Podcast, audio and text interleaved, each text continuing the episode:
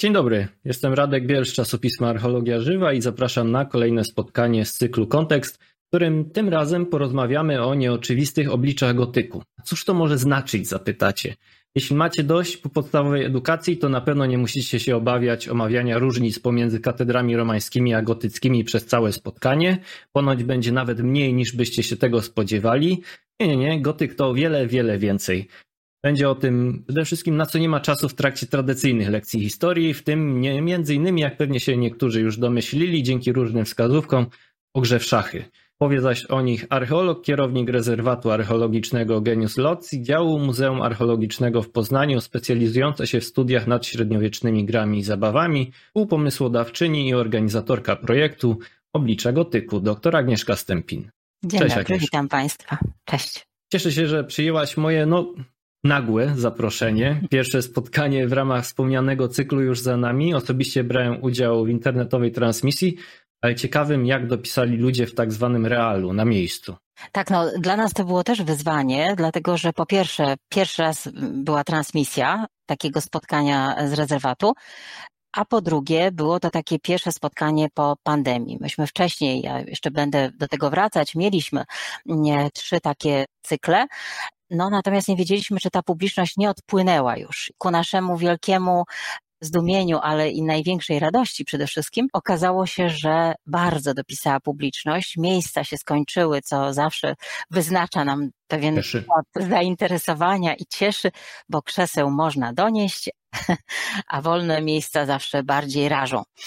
Tak więc bardzo wszystkim dziękujemy, którzy odwiedzili nas zeszły piątek, którzy, którzy byli z nami i z tym początkiem, no takim początkiem, który trwał bardzo długo, bo sam wykład trwał dwie godziny, ale muszę powiedzieć, że wszyscy wytrwali. Także nadrobiliśmy trzy lata w dwie godziny i teraz już e, będzie zawsze krócej. Zobaczymy, jak to będzie. Wszystko zależy zawsze od gości, co nasi drodzy widzowie bardzo dobrze wiedzą. Więcej o planowanych wydarzeniach w ramach obliczy gotyku jeszcze parę razy na pewno wspomnimy, chociażby na pewno na samym końcu, bo tego już przypilnuję. I drodzy widzowie, pytanie do Was. Czy ktoś jest z Poznania? Czy ktoś uczestniczył w transmisji na żywo? Napiszcie w komentarzach. Czy może ktoś się wybiera właśnie na żywo, na miejsce, do rezerwatu archeologicznego? Pan Piotr tutaj już w komentarzach piszą, śmieje się, rezerwat archeologiczny, to tam, gdzie żyją archeolodzy? Nie, nie, nie. Tam oni tylko przebywają ósmej do ósmej najpewniej znając życie. Oczywiście pytanie to jest skierowane też również do widzów, którzy oglądają nas na YouTubie terminie gdzieś tam późniejszym, tam wszystkie zapisy z naszych spotkań możecie obejrzeć w trochę lepszej jakości. Mile będą widziane wszystkie polubienia, subskrypcje pozostawione, a teraz myślę, że mile widziane będzie przejście do prezentacji, więc oddaję głos już. Wszyscy widzą. Jeszcze raz, Szanowni Państwo, serdecznie witam. Myślę, że może to spotkanie dzisiejsze, ten, ten nasz dzisiejszy temat być właśnie taki no nie do końca może zrozumiały, dlatego że no, gambit, gambit to sformułowanie szachowe. Pewnie do niego jeszcze wrócimy i co oznacza i dlaczego mówimy tutaj o gambicie gotyckim, który sam w sobie takie sformułowanie w szachach nie występuje, ale właśnie tak jak nie, nieoczywiste jest to, co do końca chcemy przedstawić i co, co, czym będziemy się zajmować właściwie cały rok. Za chwileczkę dojdę do tego, że zapraszamy Państwa tak naprawdę na cały rok wspólnych podróży i w czasie, i w przestrzeni, bo będziemy odwiedzać zarówno Europę Łacińską, jak i nasze lokalne podwórko. Ten pierwszy slajd pokazuje właśnie to, co zazwyczaj się kojarzy z gotykiem, czyli katedrę. Mamy tutaj katedrę Chartres i cytat Zbigniewa Herberta, który ja osobiście bardzo lubię i który w pewnym sensie przyświecał nam w trakcie tworzenia tego projektu. W ciągu wieków gotyk został upokorzony i pomniejszony jak żaden chyba z wielkich stylów historii sztuki. Był niepojęty, a więc nienawidzony. Krytycy strzelali weń urągliwymi słowami, jak żołnierze napoleońscy w twarz Sfinks. Klasykom mierzyły się peruki na widok tych szalonych budowli. Wszędzie pełno okien, rozet, iglic, kamienie zdają się tak powycinane jak karton. Wszystko jest dziurawe, wszystko wisi w powietrzu. Dziś patrzymy na to kompletnie inaczej. Nasza estetyka jest zupełnie inna i tak naprawdę w katedrze gotyckiej widzimy właśnie to piękno dziurawe, że tak wyrażę, które nas oczarowuje zarówno samą strukturą architektoniczną, jak i pomysłem estetycznym. I to jest jakby ta oczywistość gotyku. Katedra gotycka, która nam się już tak zlała w jedno sformułowanie. Kiedy mówimy katedra, myślimy gotycka, kiedy mówimy o gotyku, widzimy katedrę. Tymczasem oba te sformułowania tak naprawdę początkowo znaczyły, no, były miały odrębne znaczenia. Katedra to początkach średniowiecza przede wszystkim siedziba biskupa i tak jest do tej pory, ale przede wszystkim jest to miejsce, jest to krzesło, z którego nauczano. I jest to w zasadzie termin, termin antyczny. I to krzesło jako katedra wciąż funkcjonuje w kolejnym takim gotyckim forze, gotyckim spadku, jakim jest uniwersytet. Mamy wciąż katedry na uniwersytetach, które są właśnie tymi miejscami nauczania, tymi krzesłami, z których podaje się naukę studentom. Natomiast gotyk, no jak zapewne wszyscy Państwo e, wiecie, przechodził samo sformułowanie gotyk, przechodziło bardzo różne koleje losu. Przede wszystkim jest późnym e, sformułowaniem. Tak naprawdę odnosi się do czegoś, do, do sformułowania pejoratywnego, odnosi się do określenia czegoś, co było barbarzyńskie, co było związane z tymi gotami, którzy najechali, spustoszyli i byli no, tymi właśnie barbarzyńcami. I tak zrodził się ten, to sformułowanie, ta nazwa, które dziś no, bije rekordy popularności. I to jest ta oczywista oczywistość, która jest z gotykiem wiązana.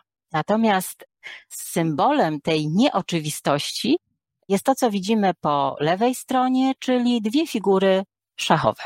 Do tego dojdziemy jeszcze w dalszej części. Mam nadzieję, że ten wstęp nie zniechęcił Państwa do słuchania dalszego. I przejdziemy najpierw do miejsca, w którym będziemy prowadzić te spotkania i właściwie od tego, jak to się wszystko zaczęło.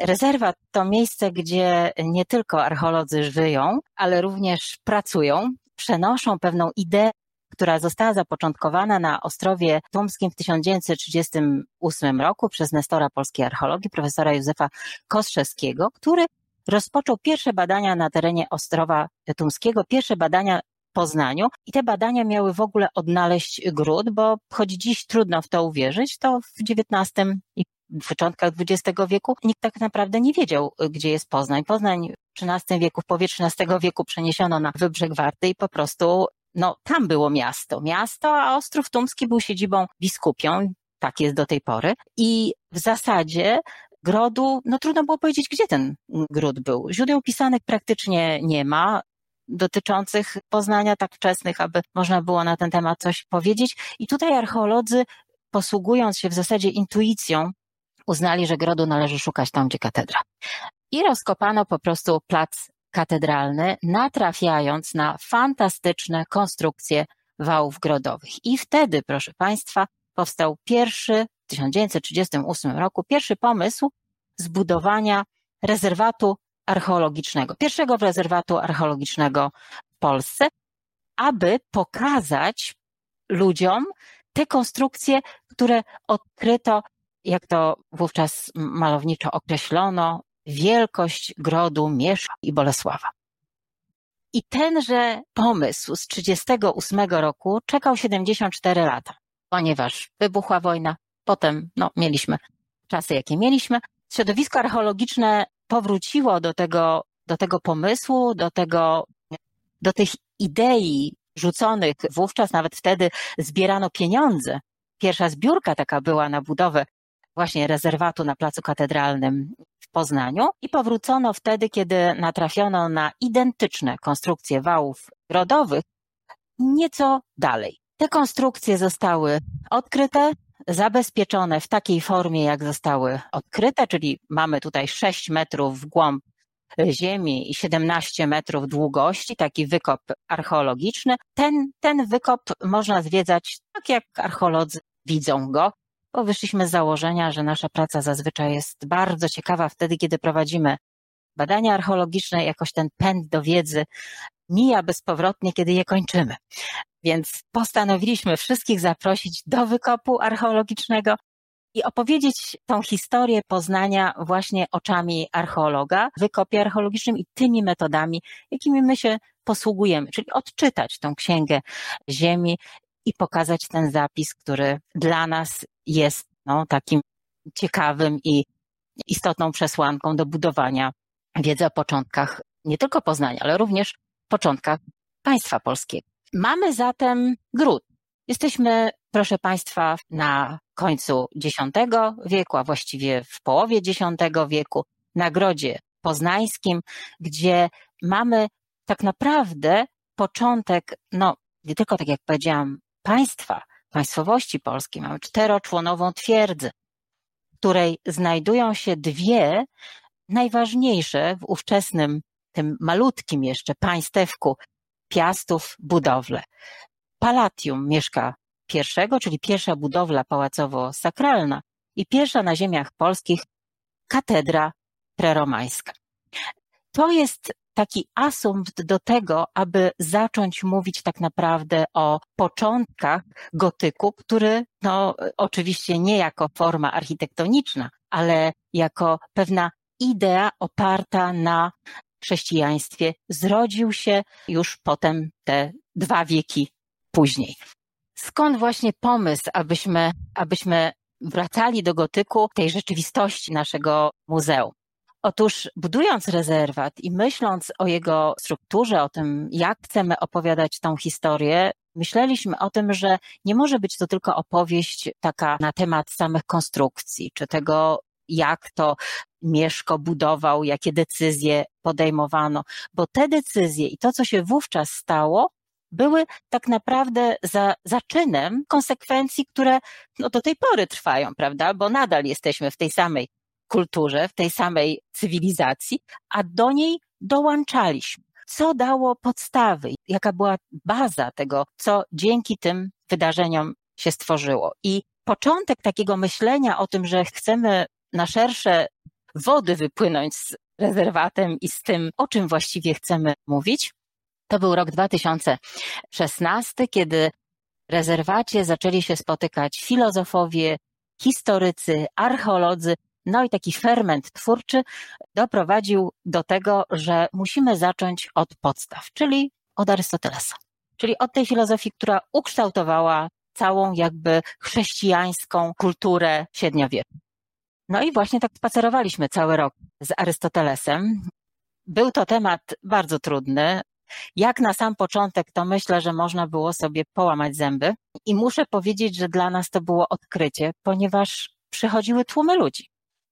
Tłumy ludzi, którzy chcieli usłyszeć z różnych perspektyw o tym właśnie, co ukształtowało te początki. Zachęceni tym sukcesem, zaczęliśmy kolejny cykl w latach 2017-18, Blask Christianitatis, po to, aby poszukać, aby stworzyć taką płaszczyznę, nazwaliśmy ją Akademią Genius Loci, płaszczyznę spotkań dla ludzi o różnych poglądach, różnych zapatrywaniach, ale również różnych profesji, historyków, historyków sztuki, archeologów, historyków, którzy próbowali omawiać, czym był ten blask właśnie Christianitatis dla średniowiecza.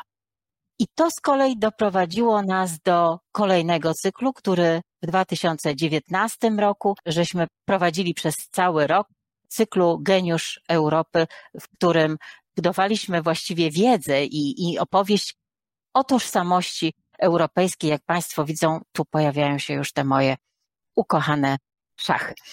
Dla nas bardzo ważne było to, abyśmy tworzyli coś w rodzaju takiego właśnie spacerniaka antycznego, czyli takiego miejsca, gdzie wszyscy mogą się wypowiedzieć, gdzie spotykają się ci, którzy jakby są tymi inspirującymi osobami, czyli prelegentami, artystami, ci, którzy są zanurzeni jakiejś tematyce, z tymi, którzy chcą wiedzieć. Zapraszamy wszystkie osoby, również w tym najbliższym cyklu, do tego, aby wypowiedzieli się ze swojej strony, czyli zostawiamy przestrzeń dla publiczności. Proszę Państwa, będziemy czekać na Państwa zdjęcia, Państwa przemyślenia, może wiersze, a może jakąś sztukę, którą przedstawimy później na wieńczącej cały cykl wystawie, tak jak we wszystkich trzech cyklach, to się do tej pory odbywało. No i oczywiście takim zwieńczeniem wszystkiego jest publikacja. Każdy cykl kończył się publikacją, jak Państwo tutaj widzą, okładki tych,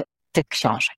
W 2019 roku, kiedy przygotowywaliśmy się do następnego cyklu, kiedy chcieliśmy mówić o katedrach jako takich, zdarzyła się no, tragedia, którą zapewne wszyscy pamiętają. Spłonął dach katedry Notre Dame. Rok później spłonęła katedra w Nantes. I już nie, nie było to aż tak spektakularne i nie, nie wszyscy o tym pamiętają, ale ten widok płonącej katedry chyba cały świat wtedy siedział przed telewizorami i oglądał to, co, co się działo, uświadomił nam i właściwie nie tyle widok, co to, jaka się później wywiązała dyskusja na temat odbudowy katedry, na temat tego, jakie pomysły kosmiczne zupełnie zaczęły się pojawiać wtedy. Ten cytat tutaj w pewien sposób pokazuje to, dlaczego chcieliśmy zacząć mówić o gotyku i o jego różnych obliczach. I ta dyskusja, która pokazała, że nie rozumiemy już tego ducha, nie wiemy tak naprawdę, co ta katedra przedstawia, o czym ona do nas mówi, uzmysłowiła nam, że jesteśmy tak naprawdę w tej chwili w dużej mierze analfabetami, że patrzymy na piękno i to w nas w jakiś sposób jest, ta estetyka jest dla nas istotna, ale tak naprawdę już nie rozumiemy tej estetyki, nie rozumiemy z czego ona wynika. No i później były długie trzy lata, które niestety nie pozwoliły nam zrealizować tego projektu.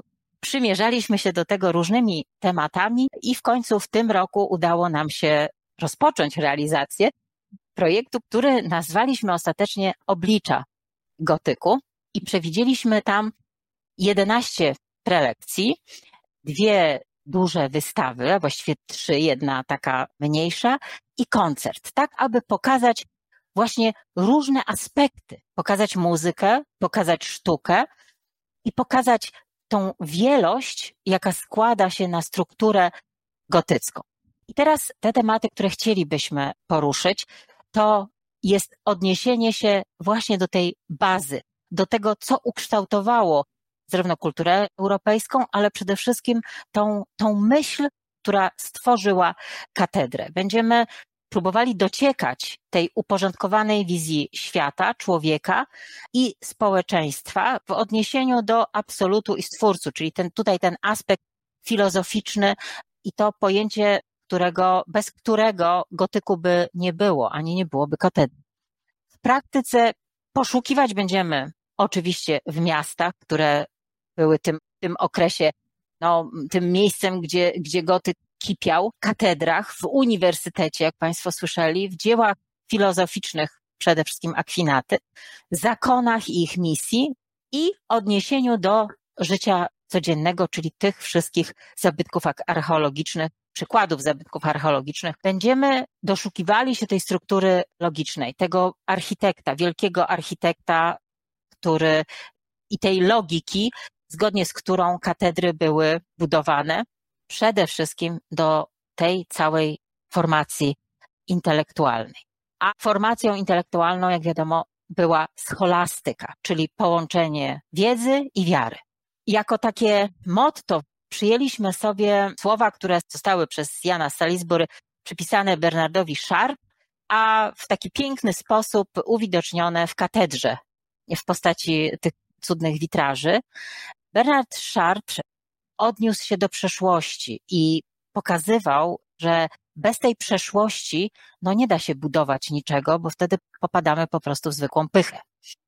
Jesteśmy karłami, którzy wspięli się na ramiona olbrzymów. W ten sposób widzimy więcej i dalej niż oni, ale nie dlatego, ażeby wzrok nasz był bystrzejszy lub wzrost słuszniejszy, ale dlatego, że to oni dźwigają nas w górę i podnoszą o całą gigantyczną wysokość. Tak więc jesteśmy, jesteśmy w tym punkcie, w którym zaczyna się tworzyć myśl o strukturze świata i o tym, co chcemy nowego wprowadzić, bo przecież gotyk był czymś nowym, tylko budowanym na bazie, która była już wcześniej, bazie antycznej i bazie wczesnego chrześcijaństwa.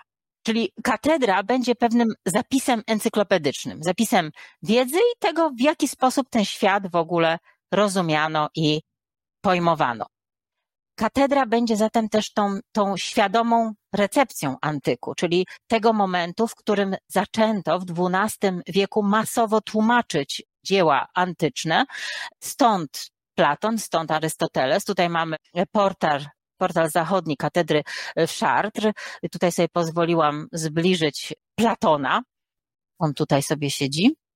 Natomiast zaraz po drugiej stronie jest Arystoteles mamy na jednym portalu, mamy tak naprawdę zbudowaną wizję świata. Mamy muzykę, mamy scholastykę, mamy retorykę, mamy Cycerona.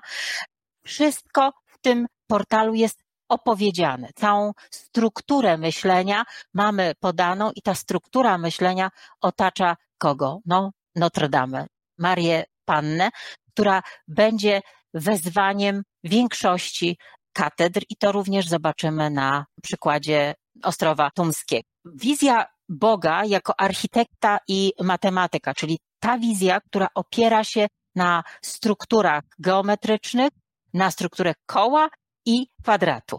I w zasadzie te dwa, te dwa symbole geometryczne opisują całą strukturę tego, o czym mówimy w sensie architektonicznym. Za pierwszą taką katedrę stricte gotycką uważa się Saint-Denis, czyli Bazylika Świętego Dionizego. W tej chwili to już jest w strukturach Paryża, wcześniej to było, była miejscowość jakby obok, ukończona w pierwszej połowie XII wieku i ukończona jako pewien program myśli Opata, Opata Sugera, który postanowił przełożyć dzieła Dionizego, znaczy on, on czytał dzieła, które uważał, że są to dzieła Dionizego, tak naprawdę czytał pseudo Dionizego, a właściwie tego, co przypisano pseudo Dionizemu, ale to już filozoficzne rozważania i zapewne o tym będzie również mowa w części filozoficznej naszych, naszych spotkań. Niemniej jednak katedra Saint-Denis jest, a właściwie chór katedry, bo to był początek, jest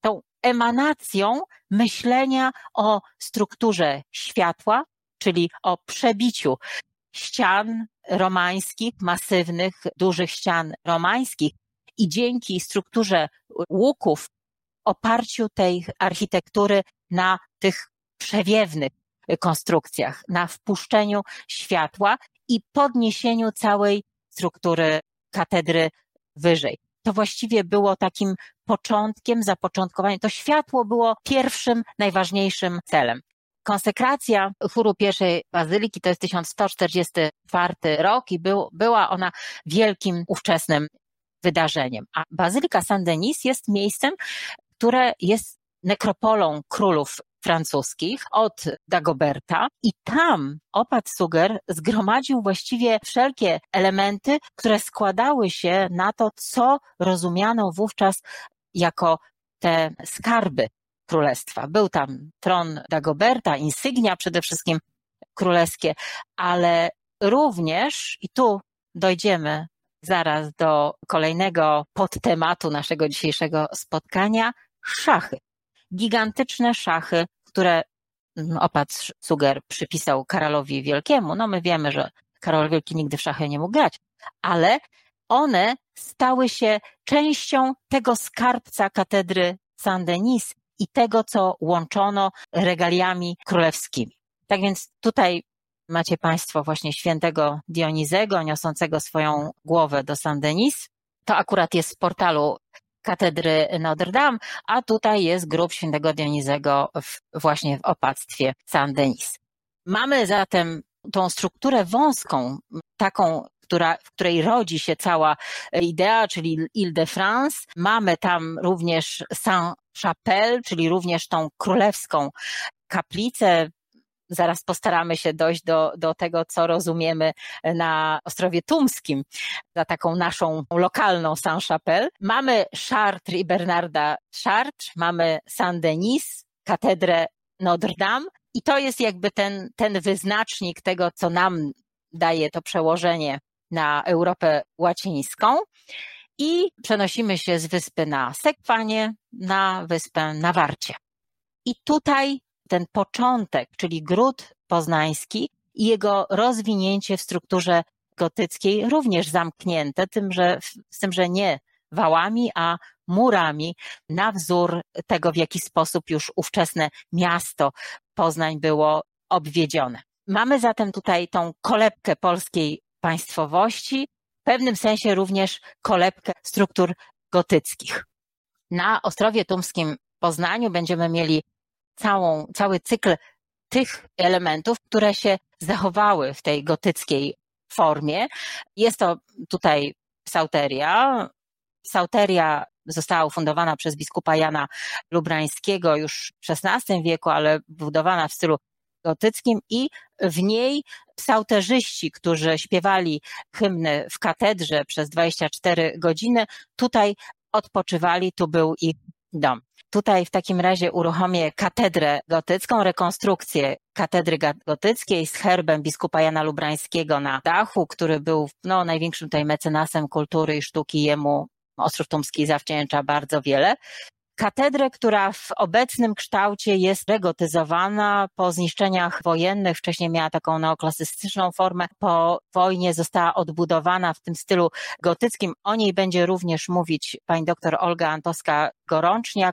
Ona nie jest zachwycona tą regotyzacją, tak więc zapewne wysłuchamy tutaj kilku cierpkich słów. No niemniej jednak katedra nadal jest piękna i nadal przyciąga wielu miłośników. No i mamy gotycki sarkofag króla Bolesława Chrobrego, pochowanego w katedrze poznańskiej. Tak więc mamy tu naszą taką wyspę katedralną, gdzie mamy nekropole królów, mamy groby Mieszka I, księcia Mieszka I i króla Bolesława Chrobrego, czyli tych pierwszych naszych władców i późniejsze odnośniki już ten sarkofag był oczywiście ufundowany przez Kazimierza Wielkiego. Chciałabym Państwa tutaj również zaprosić na taki mały ogląd tego, w jaki sposób odtworzyliśmy wygląd gotyckiego Ostrowa Tumskiego, czyli miejsca zamkniętego w murach z bramami, których dziś nie ma, nie ma już śladu po tych miejscach, ale które odwołują się do tego kształtu właśnie takiego miasteczka biskupiego, no, które jest takim miasteczkiem nie miasteczkiem, no bo oczywiście praw miejskich nigdy Ostrów Tumski nie miał, ale miał aspiracje, jak widać. Perełką gotycką na Ostrowie Tumskim jest kościół Najświętszej Marii Panny, o czym już wspomniałam. Jest to w zasadzie jedyna budowla gotycka, która nie została zmieniona. Jest ona w kształcie zarówno zewnętrznym, jak i we wnętrzu praktycznie takiej samej formie. Tutaj widzą Państwo w tej chwili taki ogląd Kościoła Świętej Marii Panny w rekonstrukcji gotyckiej. Ściany zapewne miały bogatą malaturę, natomiast i być może witraże, ale witraży nie odkryto, natomiast odkryto gomułki, więc być może nie było witraży w tej pierwotnej formie. Niemniej jednak nie odkryto również żadnych malowideł, także obecnie przywrócono tą taką bardzo surową formę. Natomiast czym jest Kościół Najświętszej Marii Panny? Kościół Najświętszej Marii Panny tak naprawdę jest, proszę Państwa, pierwszym kościołem mariackim na ziemiach polskich. Jest on kontynuatorem kaplicy przypałacowej, kaplicy księcia Mieszka I przy Palatium wybudowanym właśnie w tym miejscu. Kościół powiela to założenie. Palatium zostało wybudowane no, prawdopodobnie na przyjazd księżnej Dobrawy. Z źródeł pisanych wiemy, że ona była fundatorką tej kaplicy. Kaplice miały, kaplica miała wezwanie Najświętszej Marii Panny i prawdopodobnie do XV wieku, no być może jako taka ruina, ale być może jako sama kaplica, która była bardzo długo traktowana jako, jako sanktuarium narodowe, dlatego mówiłam o takim naszym Saint-Chapelle, ta kaplica przetrwała i została rozebrana, a z materiału rozbiórkowego zbudowano pełne fundamentowanie Kościoła Najświętszej Marii Panny. Tak więc mamy kościół, który powiela wezwanie, który jest kościołem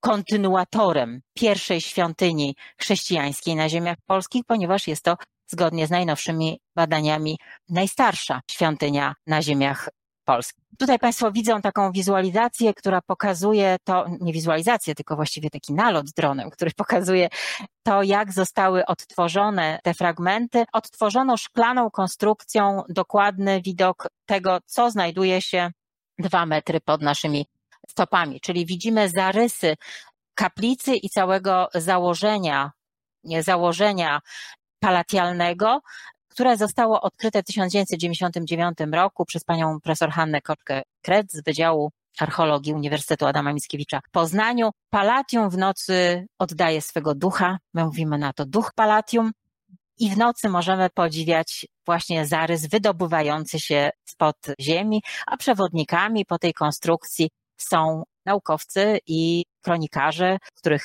prac, cytaty prowadzą zwiedzających wokół tej świątyni. Tak więc mamy podstawy do tego, żeby zapraszać w tak niezwykłe miejsce i o tym miejscu opowiedzieć bardzo szczegółowo, bo jest ono naszą wielką dumą i chyba niezbyt znane naprawdę historia zarówno Kościoła Świętej Maryi Panny, jak i samego Palatium. Super, wspaniale. To teraz zanim przejdziemy do drugiej części poświęconej szachom i najpewniej na YouTubie ona się pojawi jako osobna w ogóle część, jako osobny filmik, bo temat jest naprawdę obszerny.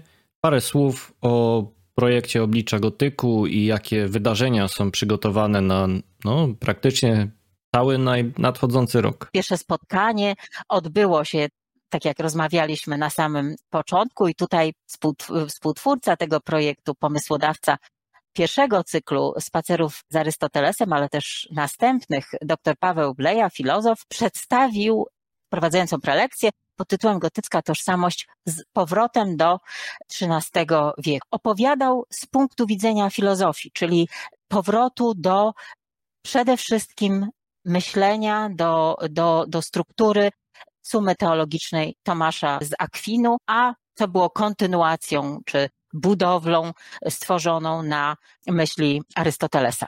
Kolejne nasze spotkania będą miały takie dwa oblicza, takie dwie wieże będą, jak w gotyku, jak w katedrze gotyckiej. Pierwsza wieża będzie wieżą ogólną, uniwersalną i będziemy się odnosić do różnych tematów, które składają się na tą strukturę gotycką, ale są one zarówno na terenie Europy Łacińskiej, jak i na tym naszym lokalnym podwórku. I to będzie już najbliższa 17 lutego prelekcja pana profesora Grzegorza Kucharczyka, Katedra i Uniwersytet Piękny Spadek Gotyku. Ja myślę, że wszyscy, którzy znają książkę pana profesora, to bardzo chętnie będą uczestniczyć. Zapraszamy właśnie również do tej internetowej formy. Kolejna odsłona na początku marca to pan profesor Krzysztof Kaczmarek opowie o nowych zakonach, wszystkim franciszkanach i dominikanach, którzy byli, no, byli nośnikami prawda? Oni nieśli całą ideę gotyku, właściwie rozchodząc się od swoich ponimicznych klasztorów na całą Europę, docierając również do nas. I ci Dominikanie będą nam się tutaj pojawiać i dzisiaj, i przez cały nasz cykl, no bardzo często, również w moich tutaj dociekaniach. Następnie pani profesor Katarzyna Słuchocka, architekt z Politechniki Poznańskiej, powie, czy coś z tego, co było tą myślą gotycką w architekturze średniowiecza znajduje dziś jakieś swoje odzwierciedlenie. No ja myślę, że to jest bardzo karkołomna sztuka odnalezienie tego, ale wierzę, że pani profesor, która jest świetnym architektem i historykiem architektury, znajdzie gdzieś te wspólne punkty. Następnie pan profesor Artur Andrzejuk opowie o gotyckiej architekturze Suma Teologia Świętego Tomasza z Akwinu i to już będzie taki stricte filozoficzne spotkanie, Tutaj Paweł Bleja, jak mówił o, o samej strukturze myślenia średniowiecznego, ostatni piątek, to odwoływał się do tego, że suma teologii, teologia Tomasza Zekwinu to jest taka właśnie tedra, to jest budowla, budowla myśli. To bardzo pięknie zabrzmiało i myślę, że myślę, że warto szczególnie w kontekście samej katedry ten wątek wysłuchać. Następna perspektywa, która będzie tą perspektywą lokalną. Mamy wspaniałe miejsce, na Ostrowie Tumskim w Poznaniu i my będziemy odnosić się do tej naszej perspektywy, perspektywy Ostrowa Tumskiego. Natomiast wszystkich Państwa z różnych ośrodków zapraszam do tego, aby pokazywali, aby włączali się w ten nasz projekt swoimi miastami, swoimi pięknymi zabytkami gotyckimi, dumą swoich miejsc. I tutaj będziemy chcieli zwrócić uwagę na przepiękny kościółek, Kościół Najświętszej Marii Panny i o nim będzie opowiadała dr Olga Antowska-Gorączniak, archeolog Uniwersytetu Adama Mickiewicza w Poznaniu, która swój doktorat poświęciła temu kościołowi. Będziemy częściowo zwiedzać ten kościół razem z panią Olgą na miejscu, a częściowo będzie to prelekcja już w rezerwacie. Ja tylko podpowiem, że Kościół Najświętszej Marii Panny ma pełen taki spacer, spacer wirtualny i można go zwiedzać w takiej formie online. Wiem, że tutaj udostępnimy również, prawda, link do tego kościółka, ale ja szczególnie zapraszam na spotkanie z panią Olgą Antaską-Gorączniak, ponieważ no, jest to rzeczywiście skarbnica wiedzy na temat tej, tej perełki, którą mamy na Ostrowie Tumskim. I chcieliśmy tutaj bardzo podkreślić rolę archeologów i dlatego nieoczywistościach gotyku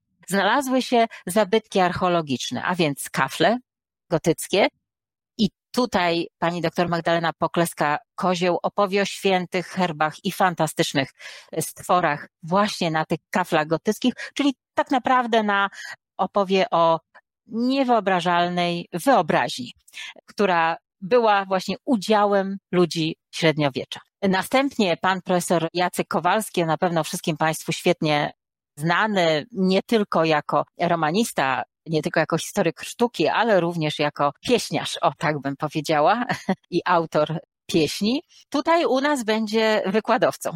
Będzie opowiadał o swojej pasji historii sztuki, sztuki gotyckiej na ziemiach polskich, a z kolei pani Kateryny Sopulu-Bleja, archeolog z Muzeum Archeologicznego w Poznaniu, przedstawi nam znaleziska plakietek pielgrzymich i innych dewocjonaliów z badań archeologicznych na Starym Rynku Poznaniu.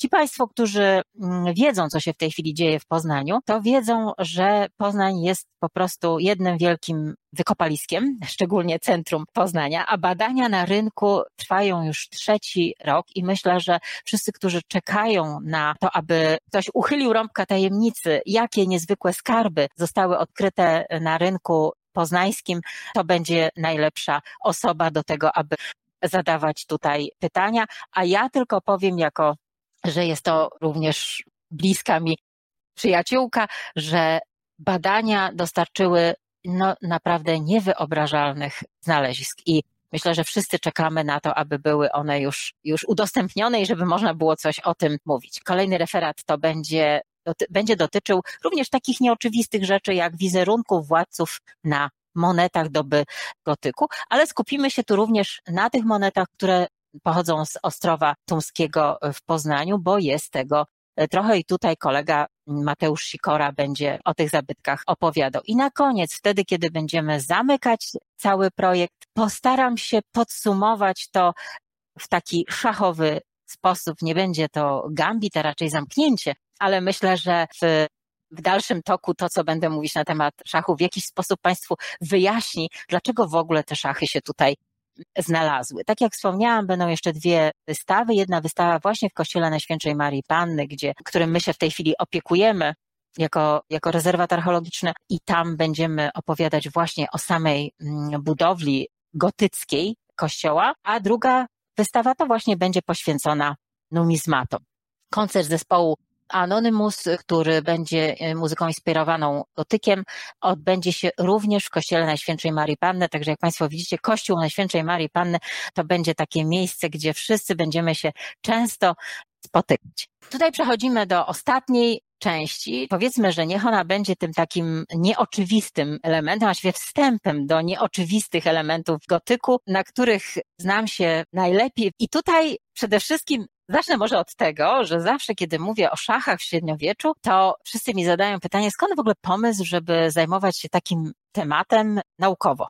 tak? No bo przecież to jest gra i dzisiaj tak do tego podchodzimy, jest to jakaś gra intelektualna, wszyscy oczywiście jesteśmy bardzo dumni, jeśli jesteśmy szachistami, bo to nam dodaje splendoru, ale, no, ale jest to no, rozrywka w naszym pojęciu współczesnym. Tymczasem chciałam Państwu pokazać literaturę i to jest tylko naprawdę bardzo, bardzo nieznaczny wycinek tej literatury naukowej, która skupia uwagę właśnie na szachach. Jednym z takich mentorów jest pan profesor Ryszard Els, który jest jednocześnie mistrzem szachowym, w związku z czym zna, że tak powiem, nie tylko od strony jest mediewistą, więc nie tylko od strony tej naukowej, mediewistycznej, ale również od strony szachowej. I on, muszę powiedzieć, że ma chyba taki najbardziej głęboki stosunek do szachów, może właśnie dlatego, że znaje z różnych punktów widzenia, również z tego współczesnego. I ja nie będę odpowiadać, dlaczego ja uważam, że szachy są ważnym materiałem badawczym, ale odpowiem słowami właśnie profesora Ersa. Odpowiedzią jest olbrzymia złożoność problematyki tej gry, jaką możemy rejestrować w przestrzeni historycznej i jednocześnie jej obecność w różnych społecznościach i kulturach, a więc uniwersalność intelektualna, dzięki której szachy z łatwością były adoptowane. Powiem Państwu, że szachy to była taka gąbka. One po prostu wciągały w siebie wszystko i wszystkie aspekty tych społeczności, do których trafiały, ale niosąc jednocześnie to, co założyła ta społeczność, w której się urodziły. I to jest pewne piękno szachów. Jeszcze tylko skończę tutaj to, co, bo tutaj nie, nie, tego cytatu nie dodałam, ale profesor Richard Ers powiedział, że w jakimś wywiadzie powiedział, że współczesność szachowa, czyli ten sportowy aspekt szachów, ta czysta rywalizacja i nic więcej, tak naprawdę strasznie zubożyły tą grę, bo współcześni szachiści no po prostu nie odnoszą się do tej historii i nie mają takiej potrzeby, by ją dobrze poznać, a szkoda. Chciałabym powiedzieć, dlaczego w ogóle mówimy tutaj w aspekcie gotyku o szachach. Tu są akurat romańskie, takie późno romańskie figury, ale pewnie wszystkim znane, bo odkryte na e, szkockiej wyspie Lewis, no i tak właściwie weszły do takiej naszej współczesnej popkultury przez różne ekranizacje, między innymi Harry'ego Pottera, ale one pokazują właśnie to, jak myśl wpłynęła na zmianę struktury szachów. My jeszcze do nich wrócimy. Ja chciałabym pokazać Państwu społeczeństwo na szachownicy. Społeczeństwo, które było, jak Państwo pamiętają, ta struktura myślenia gotyckiego odnosiła się do myśli, do całej struktury intelektualnej, ale również do tego, jakie ma to przełożenie na społeczeństwo, jego strukturę i jego funkcjonowanie. I to stało się jakby podstawą do tego, że szachy stały się medium, stały się fantastycznym materiałem do tego, aby analizować różne struktury społeczne, ponieważ jak to powiedział Jakobus Cesolis, dominikanin, szachy przedstawiają wszelką władzę i cały świat, a więc można w zasadzie wszystko nimi opowiedzieć. Opowiadano od V wieku. Rozpoczęło się to wszystko jak? Tutaj widzimy już nie indyjską, tylko perską miniaturę, która przedstawia szachistów, właściwie Hindusa grającego z Persem. No i tutaj właściwie rozgrywa się cała akcja dotycząca trybutu, który Hindusi mieliby płacić Persom, ale tylko wtedy, jeśli Persowie staną na wysokości zadania, no i odkryją to, co ci Hindusi przywieźli, no bo tutaj intelekt Hindusów uważał, że no jednak komuś mniej inteligentnemu niż sami, no nie powinni płacić tego trybutu. Więc są skądinąd pewnie słuszne. I tutaj jest Księga Królów Firduasiego, w której bardzo ten motyw szachowy jest chętnie eksploatowany.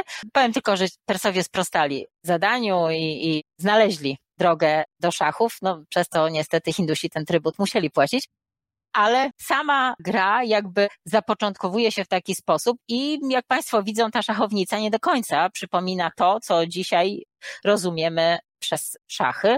Mamy tutaj monochromatyczną deskę, figury są czerwone i czarne, ponieważ tak właśnie widziano opozycję kolorów w strukturach hinduskich, perskich i jeszcze bardzo długo arabskich. Właśnie czerń i czerwień były tą strukturą kolorystyczną, która jakby pozycjonowała to, kiedy mówimy o, o barwie, a jak widać, no, samej pokratkowanej płaszczyzny nikt nie miał takiej potrzeby, żeby ją w jakikolwiek sposób rozróżniać. Kolor będzie miał również znaczenie nie tylko estetyczne, a właściwie powiedziałabym, że znaczenie estetyczne miało już drugorzędne znaczenia, wręcz wtórne, ale będzie miał znaczenie ideologiczne. I ten widok jeszcze nam się będzie tutaj pojawiał wielokrotnie. Ten widok właśnie kolorystyczny. To są początki szachów. To są pierwsze figury szachowe. Widzą Państwo tutaj całą mnogość armii orientalnych. Mamy tutaj wojowników, wojowników konnych, wojowników na słoniach. Tutaj będzie słoń, tutaj są rydwan, tutaj jest rydwan. No i piechurzy, tak, którzy którzy stali na samym początku. I ta pierwotna forma szachów, takie mini rzeźby, to najstarsze figury pochodzą z Afrasjabu, to, jest, to są rejony współczesnego Uzbekistanu. I to jest VII-VIII wiek. I tak naprawdę takie najstarsze szachy to możemy w taki sposób widzieć, chociaż no, wiemy, że ta idea się tworzyła już dużo, dużo wcześniej. Ale te formy perskie, właściwie hindusko-perskie, zostały, znaczy Persja została podbita przez Arabów i te formy zostały przejęte. Arabowie zaczęli traktować szachy jako zadania matematyczne i podchodzić do tego no, zupełnie inaczej niż, niż Persowie.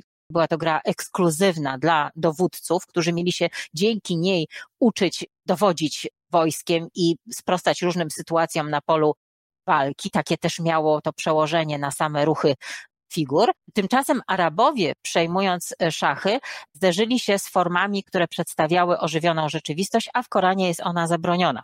W związku z czym musieli, szachy musiały przejść transformację, żeby mogły być używane przez Arabów. No i oni sobie poradzili z tym wyśmienicie, ponieważ wpisali je w struktury geometryczne. I widzimy tutaj dokładnie te same struktury, które były w wojskach hinduskich i perskich, czyli mamy szacha, siedzi on na słoniu, tak, na takim specjalnym tronie.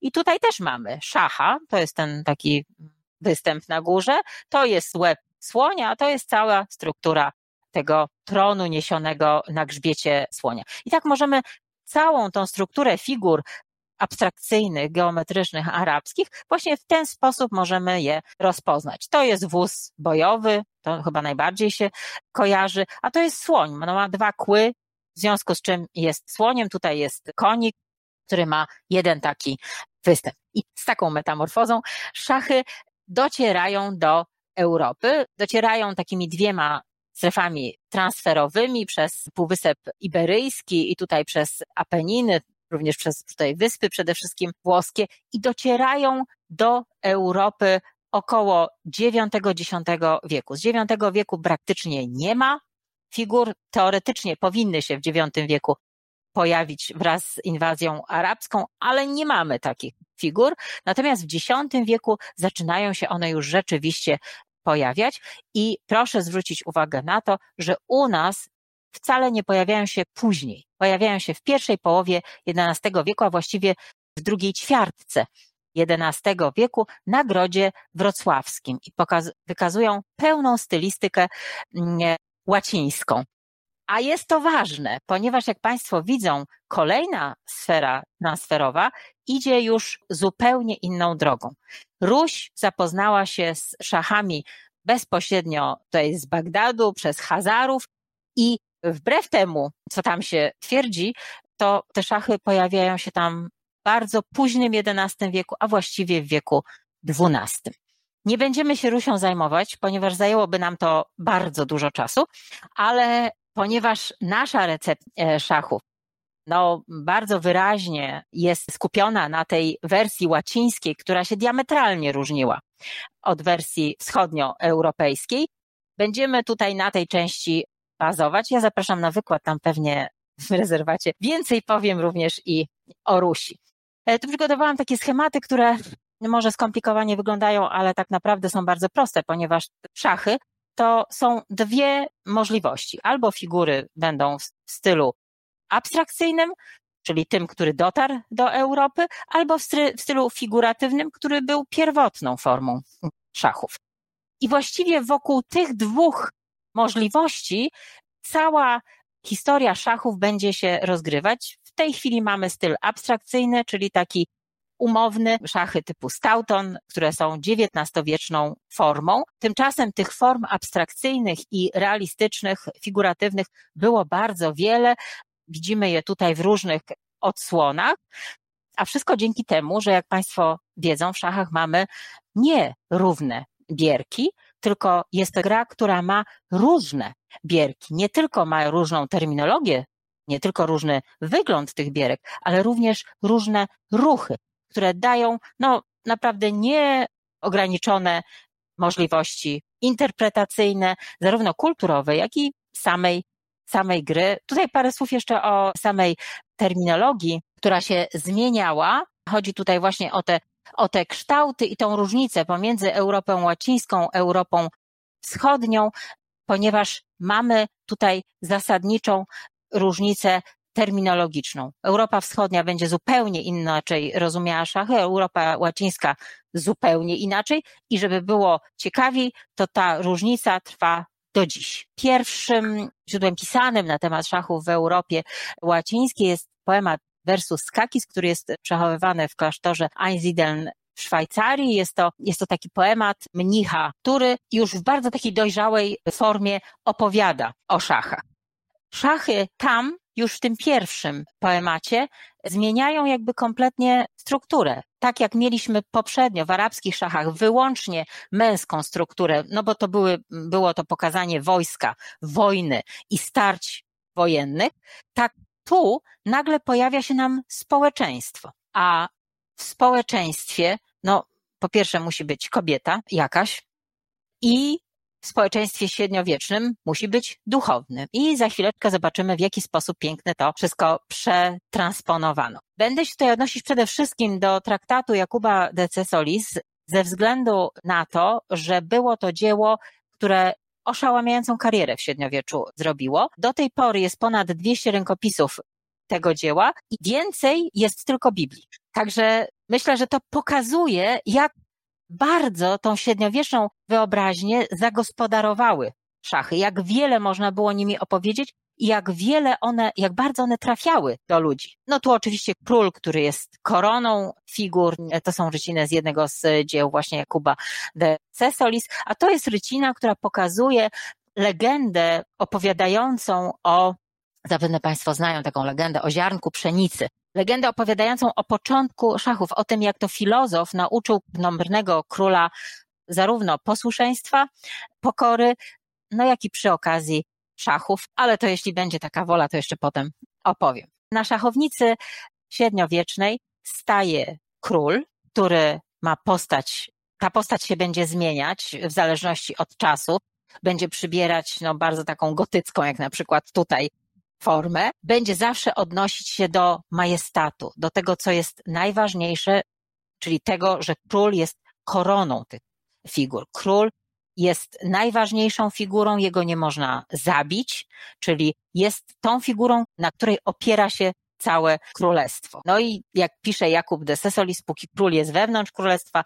ufa w swe bezpieczeństwo i dlatego wolno mu się przesuwać na pola w granicach królestwa. Proszę Państwa, całą strukturę ruchu kapitalnie opowiedziano społeczeństwem i tym, co mu wolno, a czego mu nie wolno, żeby to wszystko dobrze działało. Ten król, który jest najsłabszą figurą, no nie może się zapędzać gdzieś daleko, no bo w nie swoim królestwie jest po prostu w niebezpieczeństwie. Najlepiej siedzieć u siebie i zadbać o to, żeby wszyscy inni chcieli go bronić. I królowa. Królowa, która była no, odkryciem średniowiecza, była tym elementem na szachownicy, który miał bronić króla, który miał się cały czas wokół niego przebywać i która była w średniowieczu najsłabszą figurą na szachownicy, czyli ów hetman dzisiejszy, który szaleje zupełnie po, po szachownicy, to właśnie był tą królową, której tak naprawdę no nic nie było wolno, prawda? Ona się miała poruszać obok króla, ale była łączona w średniowieczu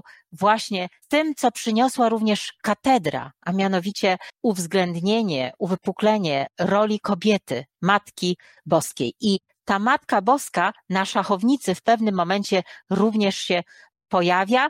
Pojawia się jako Matka Chrystusa, jako ta wybawicielka i jako ta, która dba o tą najważniejszą, naj, najbardziej cenną strukturę średniowiecza. I tutaj rozeta w katedrze gotyckiej, która jest symbolem róży duchowej Matki Boskiej, fantastycznie pokazuje właśnie to sprzężenie z tą kobietą na szachownicy.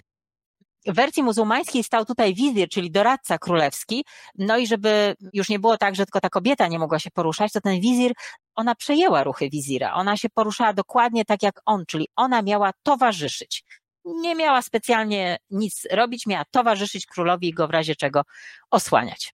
No, tutaj bardzo piękne figury, które w XIII-XIV wieku zaczynają pokazywać właśnie ten majestat królowej otoczonej dworem, która na szachownicach sobie wyobrażam, jak cała szachownica musiała wyglądać. Goniec, czyli ten słoń, który był na pierwotnych szachownicach, przeszedł no, dość taką oryginalną metamorfozę w średniowieczu, ponieważ stał się biskupem. No i ten biskup tutaj było bardzo takie dziwne nawet pojęcie, ponieważ no, goniec, jak Państwo wiedzą, po przekątnej się porusza. Chodzenie przy poprzekątnej no, nie miało dobrej prasy w średniowieczu. Uważano, że to są takie ruchy trochę nie bardzo. Należy chodzić prostą drogą. No i tutaj ten biskup z nieznanych powodów właśnie tą przekątną drogą chadzał, ale czasami zastępowany był przez sędziego, więc sędzia też chyba nie do końca był dobrze odczytywany w tamtych strukturach. No i rycerz, koń. To jest najsilniejsza figura szachownicy średniowiecznej to ma jak największe umocowanie, prawda? Czyli ten rycerz, ten broniący jest tą najsilniejszą figurą. Dopiero te struktury, które dzisiaj mamy na szachownicy, te ruchy, które dzisiaj mamy na szachownicy, to jest bardzo późna okoliczność. To jest koniec XV, początek XVI wieku. Zrodziło się to w Hiszpanii i wówczas tą formę szachów nazywano szachami szalonej kobiety. Właśnie dlatego, że wprowadzono nie, niebywałe ruchy dla tej królowej, no, która dla nas czasami jest królową, czasami jest hetmanem, ale to jest właśnie też to, to pokłosie średniowiecza.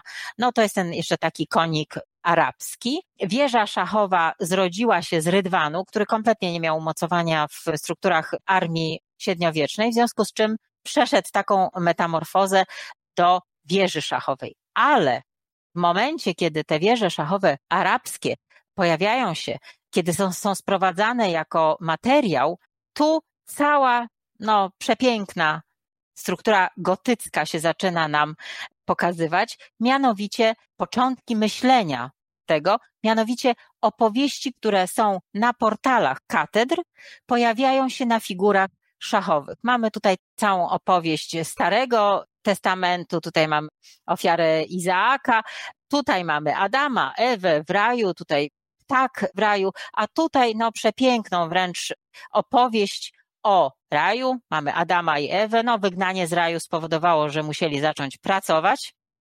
To z kolei doprowadziło do konfliktów, konfliktów, które były największym złem. I tak opowiadano sobie w średniowieczu wszystkie bardzo różne historie, między innymi historie biblijne i mamy tutaj bardzo ciekawą koincydencję, ponieważ mamy figury wykonane pewnie gdzieś w Bagdadzie albo w tamtych rejonach z kości słoniowej, sprowadzone na tereny Europy i prawdopodobnie w Kolonii albo w Paryżu w warsztatach obróbki kości słoniowej wtórnie rzeźbione, już tak właściwie schrystianizowane moglibyśmy powiedzieć, czyli ta myśl, która odbija się również na tych strukturach szachowych.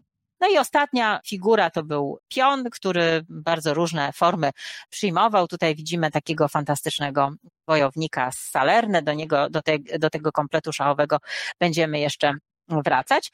I to, co nam zostawiło w spadku średniowiecze, czyli ta różnica między wschodem i zachodem, to jest przede wszystkim różnica w terminologii. Do tej pory na szachownicach wschodnich stoi wizir, tak, czyli ten hetman, a na szachownicach w tym samym miejscu, na szachownicach łacińskich będzie stała królowa. I jeżeli oglądamy albumy na przykład wydane przez Brytyjczyków i widzimy tą figurę, no takiego brodatego, no nie, niezbyt urodziwego hetmana, to będziemy mieli podpis Queen. I tak, tak będziemy tą strukturę różnic które pękła ta Europa właśnie tym jakby kątem szachowym, pękła i pękła na naszych terenach. Tak więc to jest spadek, który został. I jeszcze pokrótce tylko powiem, że szachy stały się tym właśnie nośnikiem przeróżnych idei, alegorii, symbolów, które można było w nie wkładać i opowiadać przeróżne rzeczy, zgodnie z jakby z tym, co święty Augustyn podzielił świat na signa i res, czyli znaki i symbole. I aby opowiedzieć o rzeczach, trzeba było dobierać odpowiednie znaki i symbole. No szachy się do tego nadawały wprost genialnie. W związku z czym stały się one obrazem nieba, statusem monarchy, symboliką, miały symbolikę eschatologiczną. Poradniki dla żon pisano zgodnie z tym, jak się powinna żona zachowywać w funkcjonowaniu struktury szachowych, no i oczywiście średniowieczne społeczeństwo, a także no tutaj dwór przede wszystkim angielski w tym przodował. Szachami pisano podręczniki do księgowania. Także uniwersalizm szachowy w epoce gotyku był wszechstronny. Znalazły się one oczywiście w kanonie wychowania rycerskiego. Znajdujemy opisy tego, co rycerz powinien znać, no to przede wszystkim powinien znać jazdę konną, pływanie, strzelanie z łuku, pisanie wierszy, no i grę w szachy.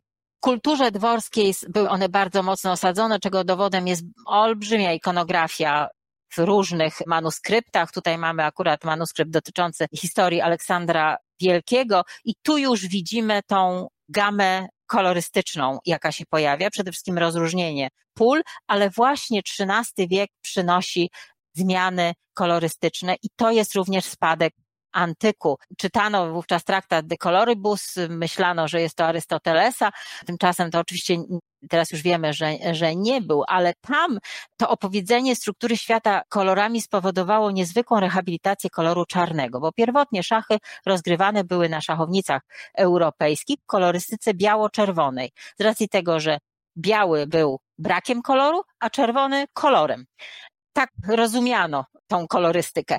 I to, co dziś widzimy jako szachownicę, szachownicę czarno-białą, co no, chyba nie ma większej symboliki w współczesnym świecie, prawda, niż ta, niż ta opozycja czerni i bieli i od razu widzimy szachownicę, to jest to naprawdę stosunkowo niedawno, no, w strukturach szachowych 1500 lat no to tak naprawdę to jest to jakieś 700-800 lat, czyli połowa widzenia tych szachów właśnie w takich strukturach.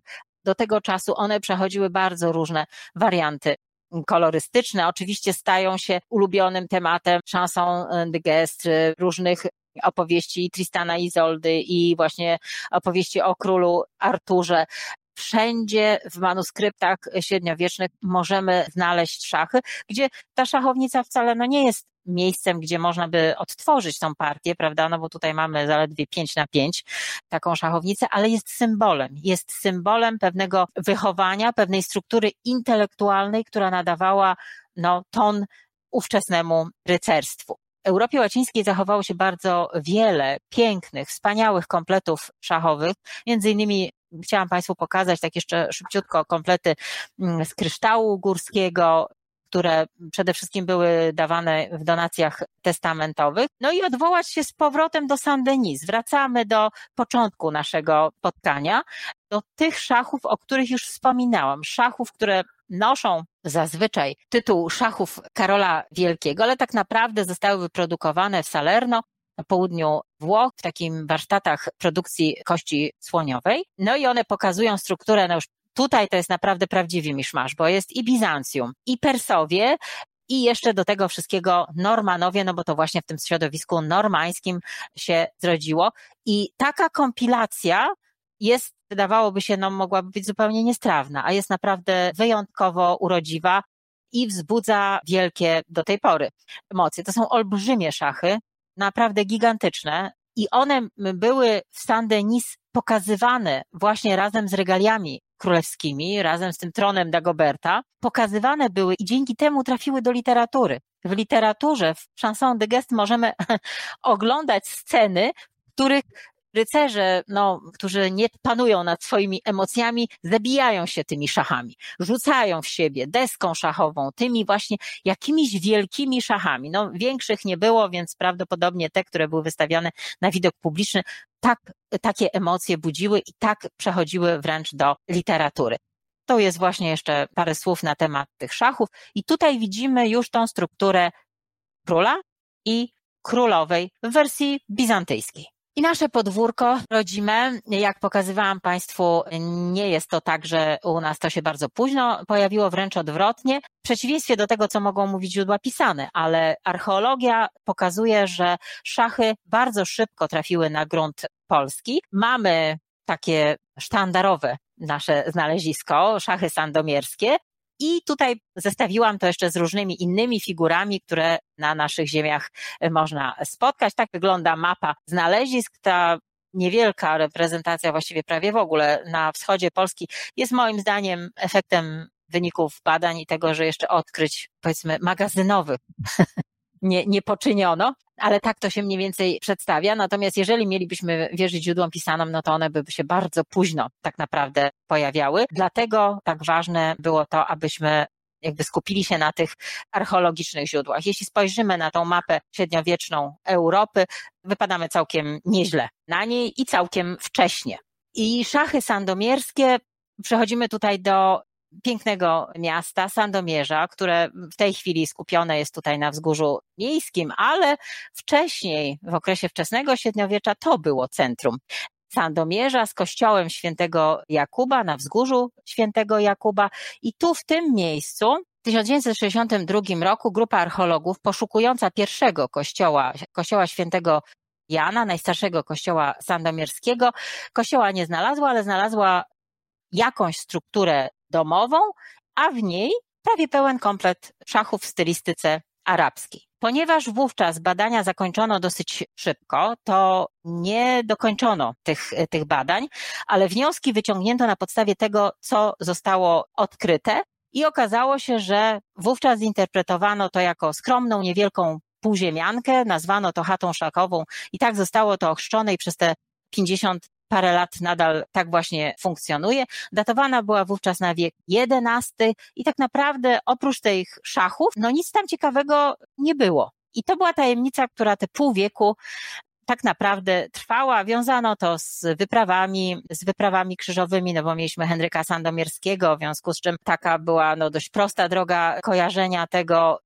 Kojarzono również z tego powodu, że w pierwszym kościele, który poprzedzał Kościół Świętego, obecny Kościół Świętego Jakuba, znaleziono płyty nagrobne, które właśnie tych krzyżowców wskazywały pochowanych. Także no, ta droga krzyżowców była w jakiś sposób logiczna, no bo tutaj ten, te arabskie kształty, ale no ta chata to tak nie wiadomo było. Dlaczego? Pokażę te figury, one się odróżniają między sobą tylko głębokością tu, i to było bardzo ciekawe, bo tak naprawdę one są bardzo niewielkich rozmiarów, to jest wielkość paznokcia. Także to są maleństwa, ale świetnie wyrzeźbione, doskonale ozdobione, natomiast tak właśnie dziwnie rozróżniane, że jedne są zatarte, a drugie, a drugie z bardzo wyraźnym rytem. Tutaj wieża szachowa i pionki, te pionki się rzeczywiście między sobą różnią. Analiza tych szachów, którą, której się podjęłam, pokazała, że po pierwsze, szachy nie są z poroża, tak jak twierdzono początkowo, a twierdzono dlatego, że jeden z pionków, którego tutaj widzimy, rzeczywiście jest z poroża. Natomiast na podstawie tego jednego pionka ochrzczono cały zestaw jako szachy z poroża. One nie są wykonane z poroża. Tutaj widzimy takie charakterystyczne figury wykonane z poroża stanowiska Noyon we Francji, one no, zazwyczaj mają tą strukturę spongiozy w środku i takie uzupełnienia e, w postaci takich nasadek. No i tutaj też widzimy tu z kolei brytyjskie, również zawsze ta spongioza gdzieś się pojawia. My tutaj nie mamy, mamy spongiozę na boku, co było dziwną strukturą. Forma tych szachów, która określona została, tutaj takie mają charakterystyczne wąsy, cięcia. Ta wieża była takim elementem dość powszechnie rozważanym i uważano, że no po prostu tak się spieszono i tak ciach, ciach, tak za bardzo wcięto.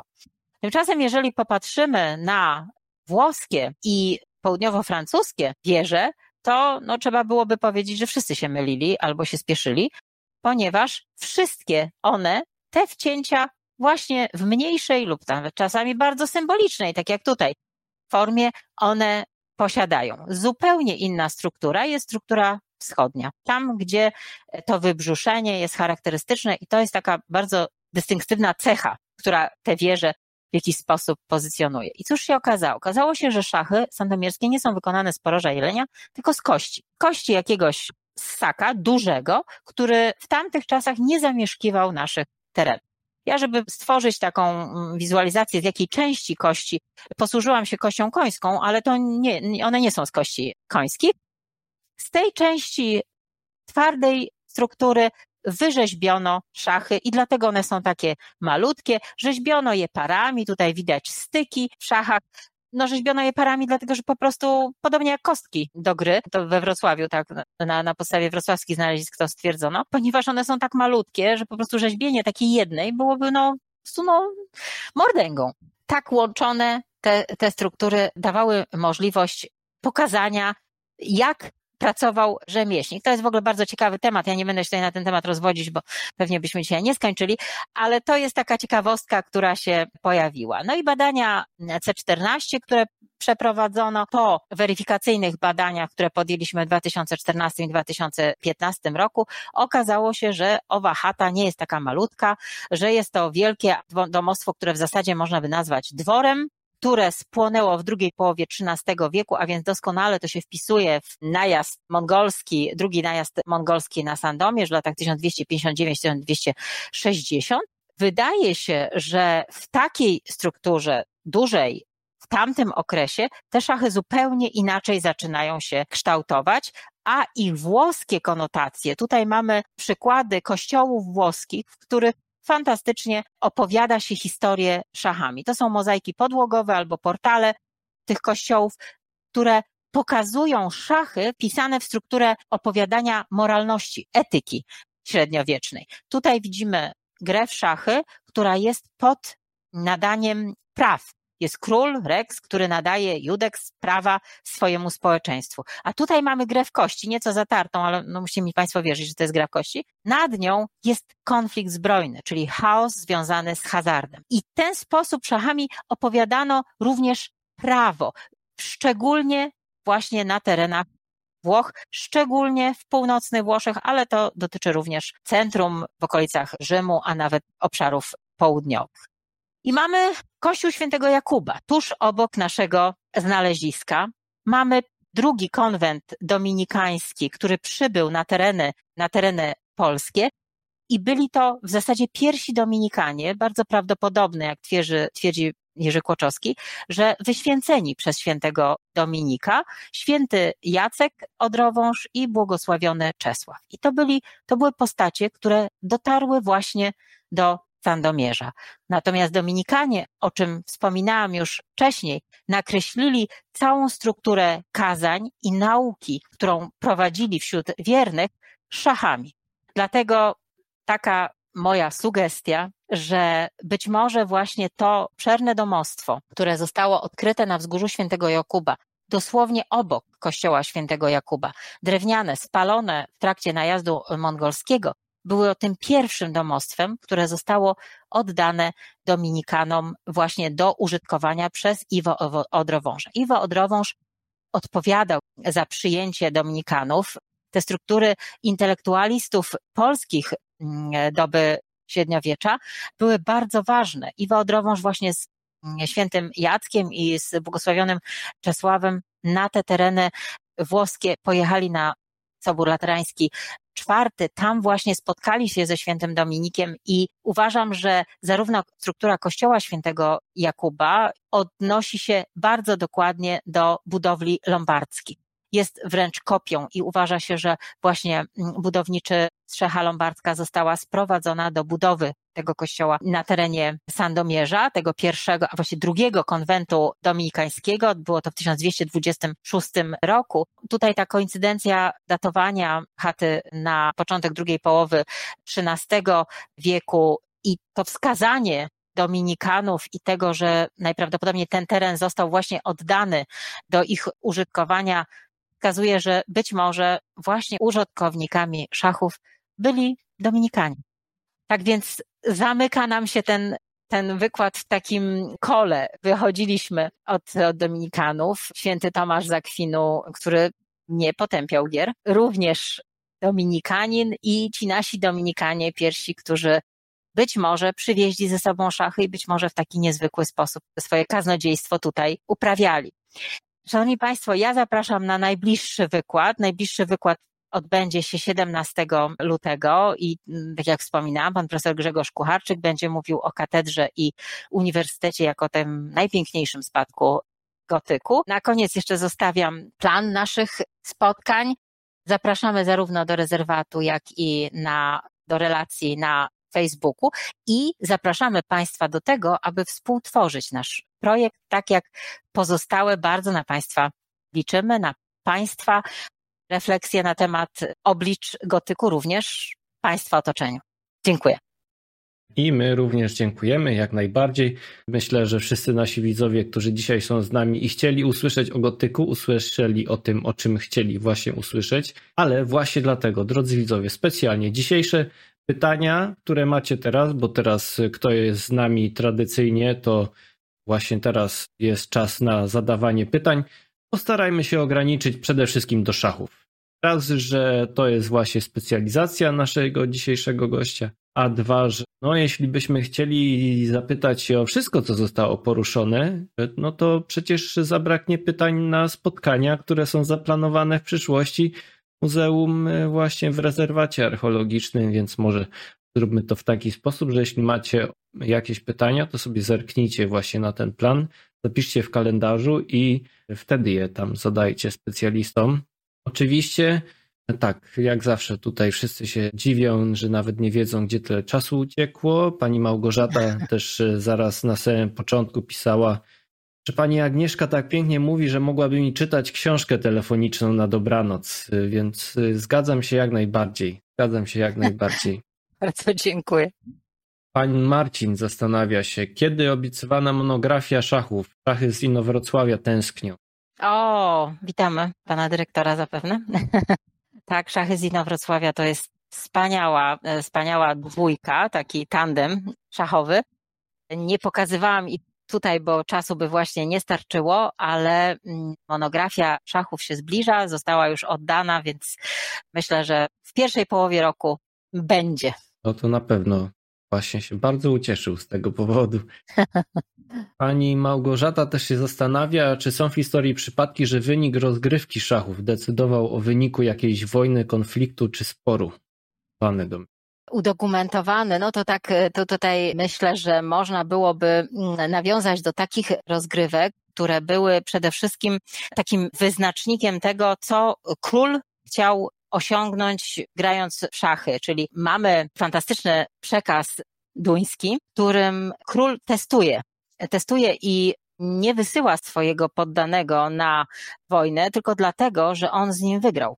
A no, skoro z nim wygrał, to może, może niekoniecznie, prawda? No, nawet do tego stopnia, że poddany stracił głowę. Więc to jest, natomiast takich rozgrywek, które byłyby o e, jakieś terytoria, no to akurat w tej chwili nie przychodzi mi nic do głowy. No na pewno tutaj ta legenda związana z, z, początkami szachów u Persów, to jest taka legenda, która pokazuje, że ważyły się losy trybutu, tego czy to, że w tej legendzie, bez względu na to, jak tam było naprawdę, to Persowie podejmują tą rękawicę, prawda, pokazuje, że to wszystko było traktowane niezwykle poważnie, że to nie było traktowane jako jako gra, tak jak dzisiaj do tego podchodzimy, ale że były to takie elementy bardzo serio brane. Tutaj również pierwsze zmianki, już nie o szachach, ale o, o grach u Germanów właśnie pokazują, że one były traktowane, że wszelkie gry były traktowane bardzo poważnie. Ja o czym nie mówiłam, dlatego że nie było miejsca na to, ale gry jako takie, zawsze, wszystkie gry, łącznie z szachami, miały ten charakter losowy na początku. I tym, ten los, czyli te rzuty kośćmi, to był ten niewidzialny gracz, czyli to sakrum, które uczestniczyło w grze i wyznaczało, wyznaczało mm, to, kto wygrywa, a kto przegrywa. Siadano do szachownicy, czy do mm, Tutaj akurat znamy taki przekaz o królu Herulów, który grał. No, nie grał w szachy, bo, bo jeszcze wtedy tutaj one nie były znane, ale on siadał do gry. W tej grze jego porażki przekładały się na porażki na polu bitwy. On siadł jako ten, do gry jako zdobywca, patrzył na tą grę z punktu widzenia takiego, że przecież jemu musi sprzyjać los, tymczasem los jemu nie sprzyjał i przegrał e, z Kreteszem. To jest fantastyczny artykuł pana profesora Banaszkiewicza na ten temat, polecam. Wszystkim. I tu jakby takie losy, które rzeczywiście rozgrywały się, ale nie decydowały o tym na tej zasadzie, że się umawiamy, tak, że kto przegra, to nie wiem, oddaje jakieś terytorium, tylko losy, które pokazują szachownicę, czy tą deskę, na której rozgrywa się jakaś gra, jako takie medium, jako tą emanację woli bogów. Ale bardzo, bardzo szybko zaczęto do tego podchodzić właśnie jako do intelektualnej rozgrywki i zarówno literatura późniejsza, jak i późniejsze przekazy y, pisane pokazują już y, mniej agresywny stosunek. Tak, pani Małgorzata tutaj napisała, jej jakaś plansza wudu. No coś, y, coś trochę tak, tak. Trochę tak, trochę tak. No to właśnie zazwyczaj wszyscy się dziwią, że, że w szachy grano kośćmi, ale to jest pewna logika, pewna konsekwencja tego, czym jest w ogóle gra. Wszystko jedno, o jakiej grze mówimy. Gra jest pewną strukturą myślenia która się rodziła w różnych społecznościach. Akurat w naszym przypadku, w przypadku e, Słowian, te struktury nie funkcjonowały. Nie mieliśmy akurat takich. U nas było dużo, dużo wróżenia, prawda? Mamy to w przekazach pisanych, widzimy to w jakichś innych mm, formach, ale gry jako takie nie powstawały. Gry powstawały na styku z światem albo antycznym, albo wschodnim. I one są takim bardzo charakterystycznym właśnie tym sposobem myślenia. Wspominany już pan Marcin Tutaj pisze, że poleca katalog wystawy Magia Gry Sztuka Rywalizacji z Muzeum Archeologicznego w Poznaniu. Jak najbardziej, jak najbardziej po, polecamy. Jest dostępna do ściągnięcia na stronie Muzeum Archeologicznego w Poznaniu. Drodzy widzowie, kto tam szybko ogarnia internety i jest w stanie jej pomóc, to niech tam wrzuci link bezpośredni do publikacji w komentarzach. Tutaj na pewno się zainteresujecie. Nie ukrywam, że w taki sposób właśnie panią doktor tutaj udało się załatwić do jednego z numerów archeologii żywej, gdzie jeśli też jesteście zainteresowani właśnie przykładami najpiękniejszych szachów na, na, w Europie, no to właśnie jest artykuł popełniony. Nie pamiętam zaraz, który to był numer. Drugi?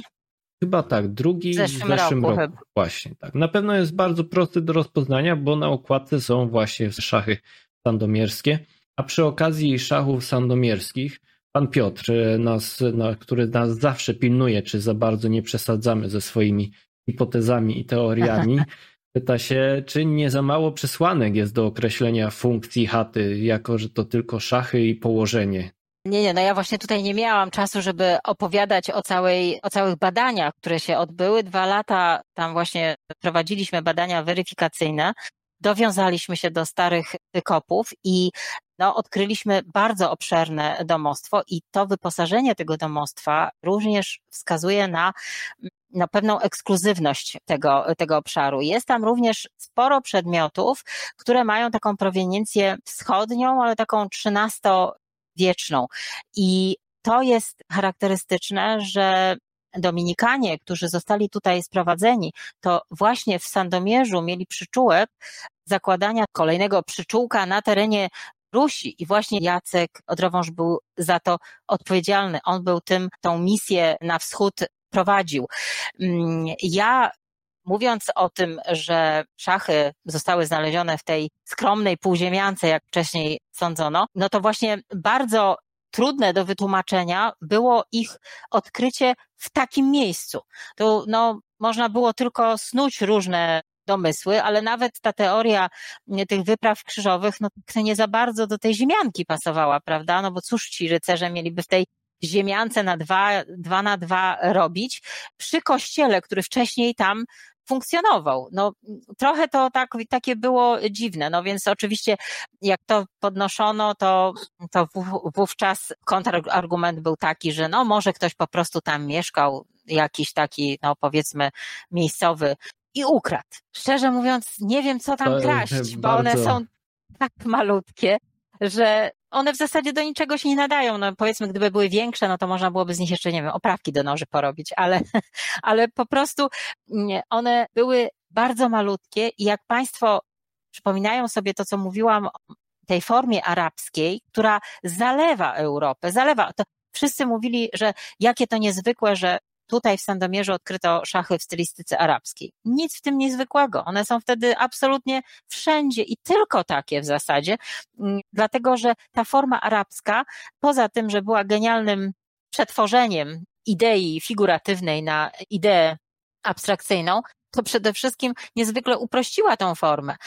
Poprzednio, no trzeba było być już, no to były mini rzeźby, trzeba było być artystą, żeby to wyrzeźbić. Co za tym idzie, całe komplety miały swoją słuszną cenę. Prawda? Natomiast w momencie, kiedy kiedy te szachy nabrały form abstrakcyjnych, to jeżeli tylko ktoś wiedział, co one oznaczają, a myślę, że w tej chwili, jakby Państwo zobaczyli je po tej krótkiej opowieści, zobaczyli te formy, to już by Państwo wiedzieli, że aha, takie dwa to, to słoń, a taki jeden to, to koń, a to jest król i siedzi na słoniu, prawda?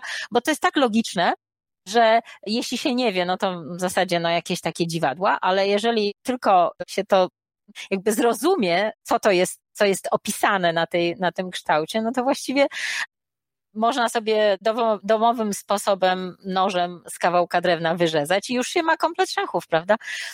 Tak więc te formy arabskiej uwolniły szachy. One się rozlały. Widzieli Państwo tą mapę, na której właściwie no one, ona pokazuje właśnie te formy arabskie, które, które się pojawiają absolutnie wszędzie. I one tutaj nie są niczym nadzwyczajnym, a na terenie mm, Italii są wręcz no, spotykane są absolutnie wszędzie. I co ciekawe, Kościół miał taki dość trudny stosunek do, do szachu, bardzo ambiwalentny, bo jedni potępiali jak tylko mogli, a drudzy z kolei wynosili pod niebiosa. No, jeżeli się weźmie pod uwagę to, że drugim po Biblii dziełem średniowiecza było dzieło opowiadające o grze w szachy na podstawie społeczeństwa, tak, i opowiadające społeczeństwo poprzez szachy, no to można sobie wyobrazić, jak tą wyobraźnię średniowieczną te szachy zagospodarowywały i jak to było dla tych ludzi rozpoznawalne.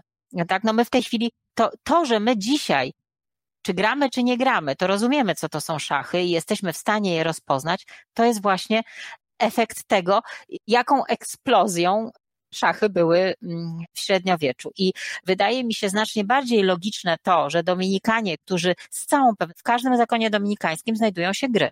Wszystkie, we wszystkich. Znajdowane są gry, czy nawet na strukturach takich kamiennych rysowane no po prostu deski tak ad hoc, prawda? Widocznie sobie tak grano po prostu w wolnej chwili.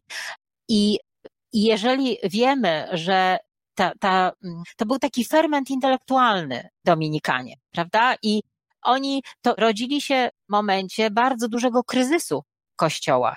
To, co zaproponowali, to właśnie był powrót do tego, aby pobudzić intelekt. Oni musieli się kształcić, bo ich poziom intelektualny był gwarantem tego, jak rozmawiać z ludźmi i jak przedstawiać ludziom to, co, no, to, co składało się na no, bazę chrześcijaństwa i, i bazę ówczesnego sposobu myślenia. Także Myślę, że mm, ja oczywiście ja nie myślę, upieram. że przekona. Ja chciałbym po prostu do innego pytania jeszcze, jeszcze, bo jak najbardziej myślę, że pan Piotr został przekonany w tym momencie, spokojnie, w razie czego jeszcze na pewno są inne jeszcze artykuły też na pewno, gdzie mógłby upewnić nawet tutaj koleżanka Beata, która nas też zawsze ogląda z Muzeum Górnośląskiego Bytomiu pisze, że szkoda, że pani doktor nie mogła osobiście wygłosić referatu na ich ubiegłorocznej konferencji Duch Miejsca Archeologia Sacrum. Bardzo liczą na artykuł do muzealnego rocznika.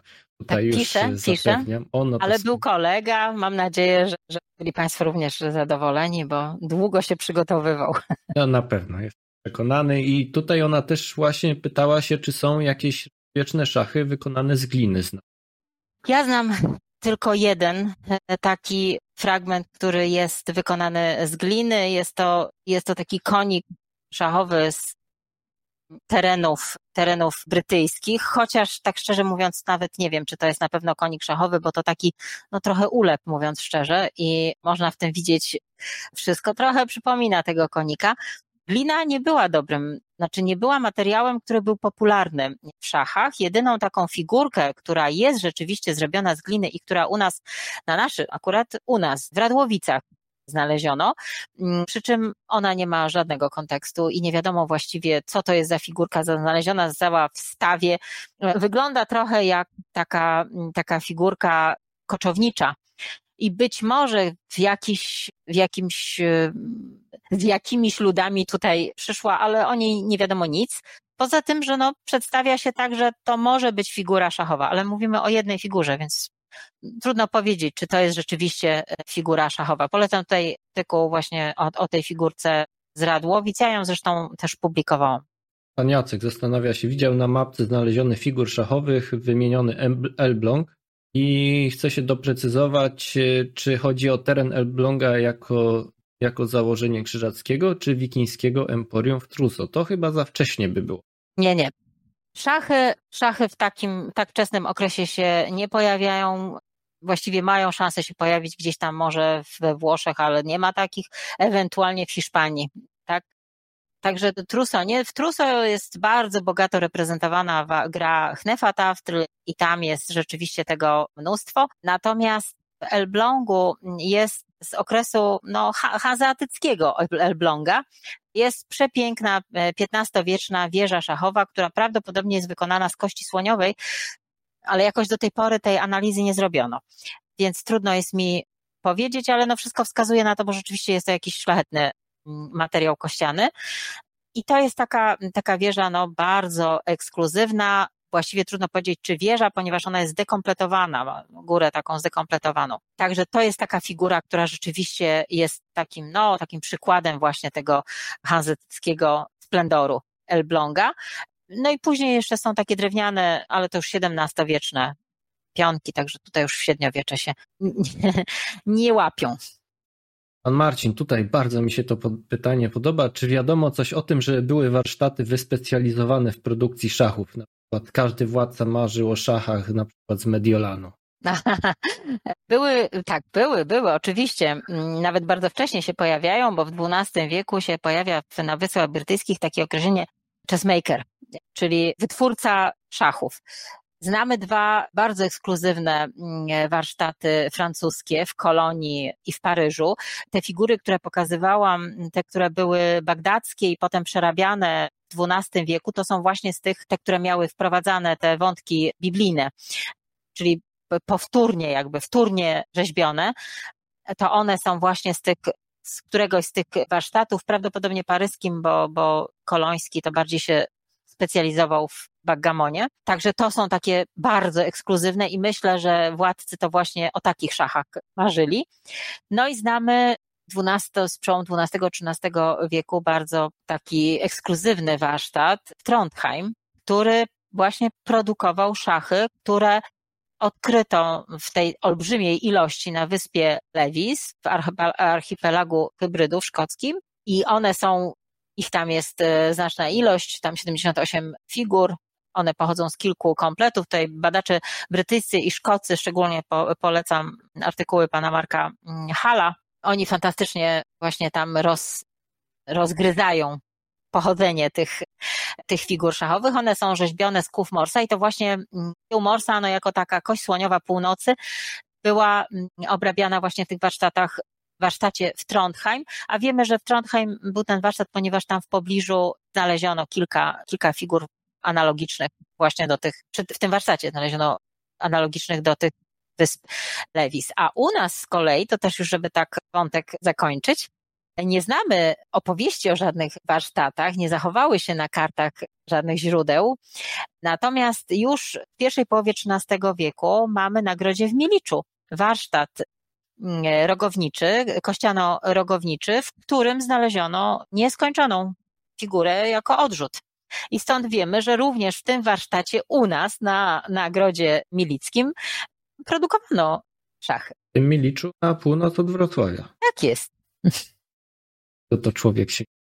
Tak I co tu jeszcze chciałem? Pan Michał pytał się, czy właśnie w tych czasach gotyckich, powiedzmy, zbiór zasad powstał gry w szachy, które byłby uznawany w większej części Europy, no to wspominane było, że właśnie druga popularności książka po Biblii to był teraz nie. Jakub de Cesolis, to jest tak, to jest XIII, koniec XIII wieku. Z szachami, z zasadami szachowymi, to tak jakbym miała najkrócej powiedzieć, to bym powiedziała, że przed grą w średniowieczu trzeba było się umówić, jak gramy.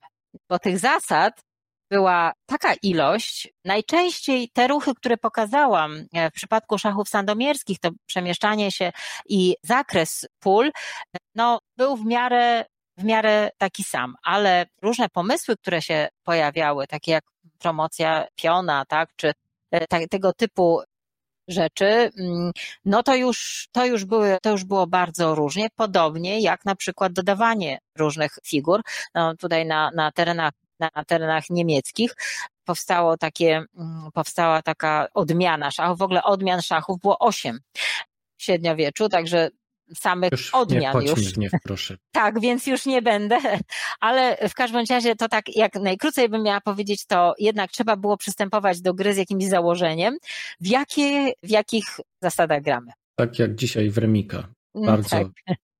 Płycić całą tą piękną wypowieść. I ostatnie pytanie, drodzy widzowie, wybaczcie mi, że wszystkich nie uda się, ale już godzina 21 wybiła od profilu chwastozercy.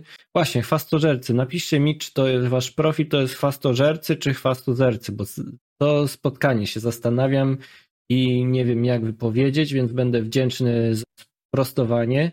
Bardzo dziękuję za wykład. Piszą, że ciekawy temat i jeszcze parę słów by chcieli o symbolice czarno-białej szachownicy i czy dobrze rozumieją, że wprowadzili ją zakonnicy w Europie w celach scholastycznych, czy to może w inne cele były i czy to jest nawiązanie może do opozycji niebo-piekło i dlatego pojawia się na wielu posadzkach kościelnych?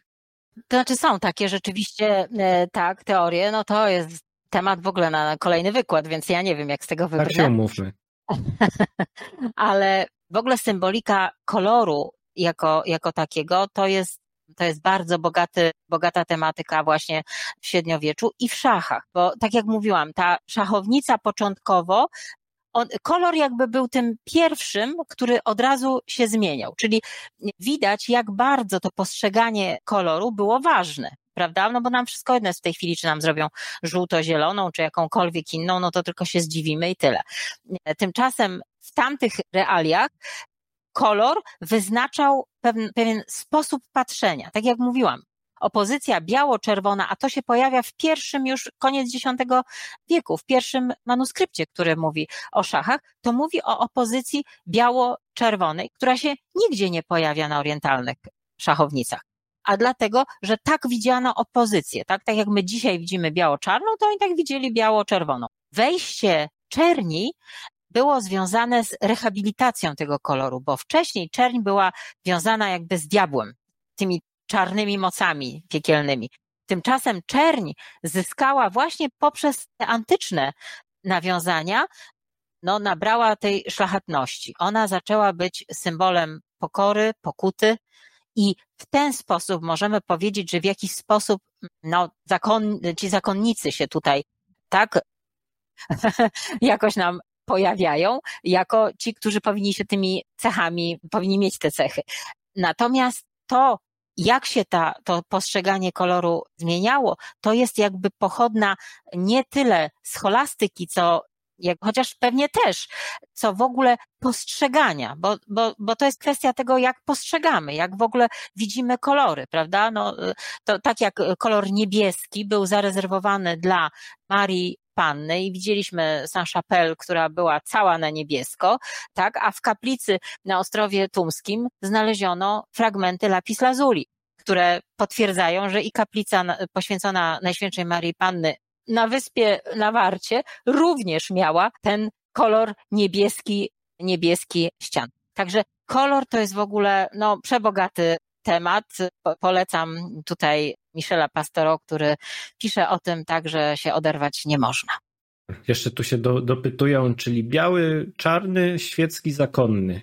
Nie wiem, czy nie, nie, nie, nie, tak. to w ogóle, no absolutnie, to bym się zupełnie z tym nie zgodziła. Nie, nie, to jest, to można by powiedzieć bardziej dobro i zło w pewnym momencie, ponieważ szachy, to również tutaj w współczesnej kulturze, w pewnym momencie ta gra ze śmiercią zaczyna być takim leitmotywem i to również właśnie od średniowiecza. Pierwszy taki, taki wizerunek gry ze śmiercią jest w takim szkockim, e, szwedzkim kościele w Tabi. No i potem właśnie Bergman nakręcił siódmą pieczęć właśnie po wizycie w tym kościele, ale to już bardzo współcześnie nam się zrobiło.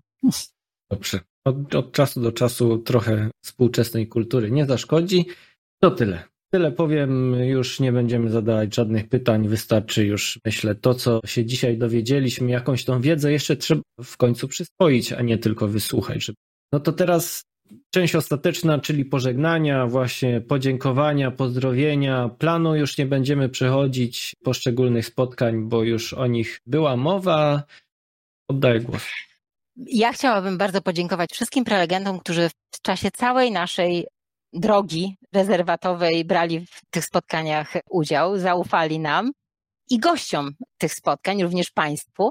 Bardzo dziękuję Radkowi za patronat medialny i za, za, to, że się sam odezwał, bo to było ciekawe, że nie, nie, nie wychodziliśmy tak skromnie, tylko, tylko, tylko właśnie zaczęliśmy otrzymaliśmy mm, od razu taki żywy odzew, także bardzo dziękuję. Chciałam podziękować, podziękować tym wszystkim osobom, które bardzo ciężko pracują trakcie tych spotkań, które je przygotowują i które dają nam mm, ten kredyt zaufania, że możemy, możemy je organizować zgodnie z naszymi pomysłami, a więc no tutaj dyrekcji mojego muzeum pani profesor Marzenie Szmyt, pomysłodawcy całej serii panu Pawłowi Blei, Katryni Sopulu Blei i całemu zespołowi moich archeologów z rezerwatu archeologicznego Genius Loci, cudownego zespołu pani Karoliny, pana Marcina, Mateusza, Darii, Agnieszki i pana Łukasza. W związku z szachami sandomierskimi to chciałabym bardzo podziękować panu profesorowi Andrzejowi Buko, panu profesorowi Markowi Florkowi, który nie wahał się prowadzić razem ze mną badań, chociaż w ogóle mnie nie znał.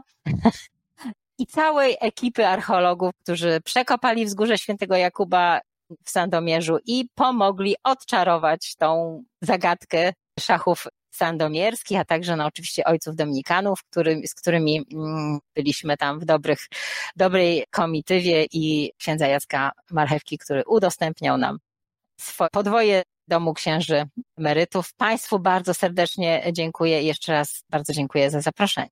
I my bardzo dziękujemy za to niesamowite, ten niesamowity ogrom wiedzy wspomnianych profesorów, profesora Buko i profesora Florka. Nasi widzowie bardzo dobrze znają i chyba ich bardzo dobrze wspominają i pewnie mają nadzieję, że również jak pani doktor pojawią się u nas jeszcze nie raz może, może będzie na to kiedyś chwila w przyszłości, to już y, może po zakończeniu tych wszystkich Waszych transmisji poproszę o kolejne spotkanie, żeby podsumować sobie, może dopowiedzieć o tym, co o właśnie o kolorach. Y, temat widzę, że jest y, jak najbardziej interesujący. Tak, właśnie też jak było o tej bieli i czerni, zastanawiałem się, czy kiedyś mi się uda znaleźć gościa, który ma na nazwisko Czerń albo Czarny. To wtedy będzie się komponować z moim.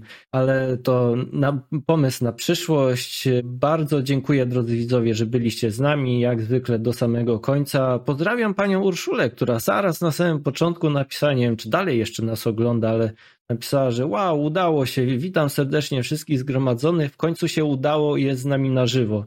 Właśnie też z Wrocławia. Też się cieszymy. Pani Magdalena zastanawiała się w trakcie na pewno było to wspominane, ale mogło gdzieś umknąć, czy te spotkania e, właśnie w ramach oblicza gotyku w rezerwacie archeologicznym będą do obejrzenia w internecie, tak? Wszystkie będą e, tak, widzimy i później tutaj. zapisy. O, tutaj jest tak, link. Zapisy będą w razie czego na Facebooku właśnie dostępne. Pani Monika zaś zastanawiała się, czy nie myślimy o wydawaniu archeologicznego czasopisma dla młodzieży ze szkół podstawowych. Pani Moniko, więcej jest przeciw niż za, zapewniam niestety. Z czytelnictwem bywa różnie we współczesnym świecie, a tym bardziej jeśli miałoby być to dedykowane tylko dla młodzieży, ale jest wspaniała książka Archeo Kids, która miała polskie wydanie w zeszłym roku miała premierę. Gdzieś tam kiedyś opowiadaliśmy parę razy o niej, więc w razie czego do swojej biblioteki, bo pani Monika bibliotekarką szkolną, trzeba zamówić. Zdecydowanie. Choć to dla młodszych dzieci, nie jakieś, tak mi się przynajmniej wydaje, choć niewiele się bardzo orientuje na temat rozwoju dziecięcego, więc to już ktoś inny będzie o tym mówił. Drodzy widzowie, oczywiście tak wygląda aktualny numer archeologii żywej. Widzicie na swoich ekranach piękny faraon na okładce. Oprócz tego Piastowie, barbarzyńskie cmentarzysko, największe w Czechach i inne niesamowite rzeczy. Jeśli nie macie, no to powinniście jak najszybciej to nadrobić. Wiemy, że do prenumeratorów już wielu prenumery doszły i mamy nadzieję, że no do końca tygodnia do wszystkich już wtedy tego tygodnia dojdą.